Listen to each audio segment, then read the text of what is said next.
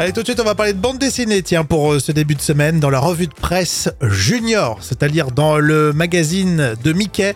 Euh, Pourquoi la nouvelle BD Astérix et Obélix s'appelle l'Iris Blanc? C'est vrai hein? Alors, C'est tout simplement un clin d'œil à Iris. Alors, Iris, c'est une divinité grecque porteuse de bonnes nouvelles. Elle est la messagère de tous les dieux éternels. Et les poètes prétendaient que l'arc-en-ciel était la trace du pied d'I- d'Iris. Euh, L'iris blanc. m'as fait peur. Et l'iris blanc est le nom que Vicévertus a donné à son école de pensée.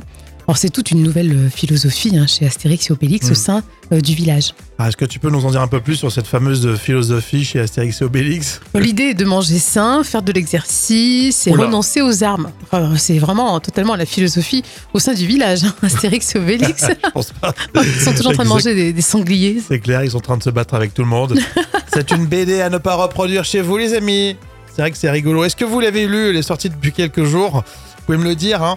Et puis, si vous voulez en savoir un petit peu plus, c'est à lire en page 5 de Mickey Magazine. Grâce à la revue de presse Junior, on en apprend avec les magazines des enfants.